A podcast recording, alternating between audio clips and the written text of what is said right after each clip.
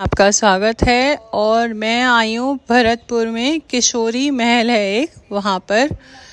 तो किशोरी महल की एक अपनी कहानी है, जो यहाँ पर एक बाबा हैं, वो उनसे सुन रही हूँ मैं, क्योंकि मुझे भी नहीं पता।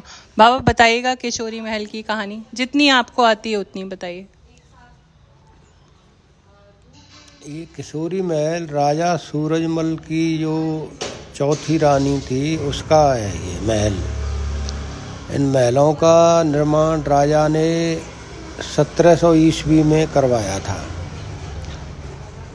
उसके बाद में सत्रह में लड़ाई में हिंडन नदी को पार करते हुए राजा सूरजमल वीरगति को प्राप्त हो गया।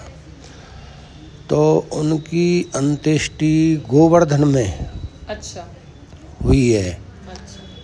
ये जो इनकी जो कुछ रानियाँ थी उनने अलीगढ़ में मंदिर बनवाए और अन्य महल भी इनके हैं।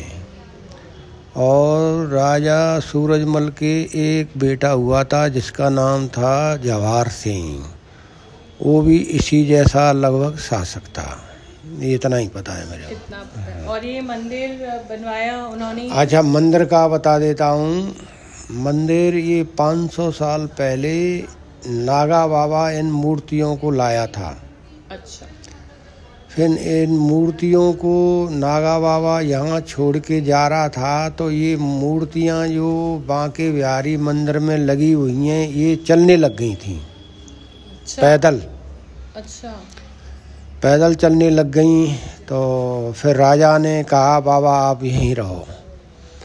तो बाबा यहाँ एक नाग मंदिर है यहीं पर गणेश मंदिर के पास में वहीं पर रहे और यहाँ पर एक राजाओं ने मंदिर का निर्माण करवाया।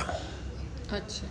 तो ऐसे जब, मंदिर बना। हाँ जब से ये बांके बिहारी का मंदिर की बहुत मान्यता है। तो ये बनवाया हुआ सूरज भान जी का ये? सूरज भान नहीं इससे पहले का है। उससे पहले का है। अच्छा। और ये जो दूसरी मूर्तियाँ निकली हैं जो निधि वन से मिली थी बाबा हरिदास को तो लगभग ये दोनों मंदिर बांके बिहारी भरतपुर का और बांके बिहारी वृंदावन का मंदिर एक ही समय का है एक ही जैसी मान्यता है। अच्छा। जहाँ जैसी पूजा होती है तो उस दिन वहाँ भी पूजा होती है। ये मंदिर का खास महत्व है। तो कोशिश थी मेरी ऐसी कि मैं आपको सारी जानकारी दे सकूँ। हो सकता है मैंने पूरी दे दी हो।